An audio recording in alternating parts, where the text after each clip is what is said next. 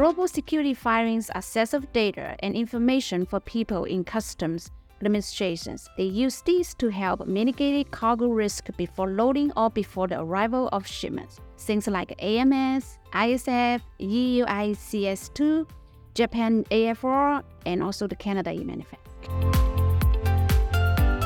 When we looked at the first exhibit, full truckload spot rates inclusive of fuel, we see that they are up 3.2% sequentially. And this increase is meaningful because when you look at the five-year average for inclusive spot rates during the same time frame, they're only up 2.5%. So what that's telling us is, is that spot rates are actually increasing faster today than they have been over the last five years on average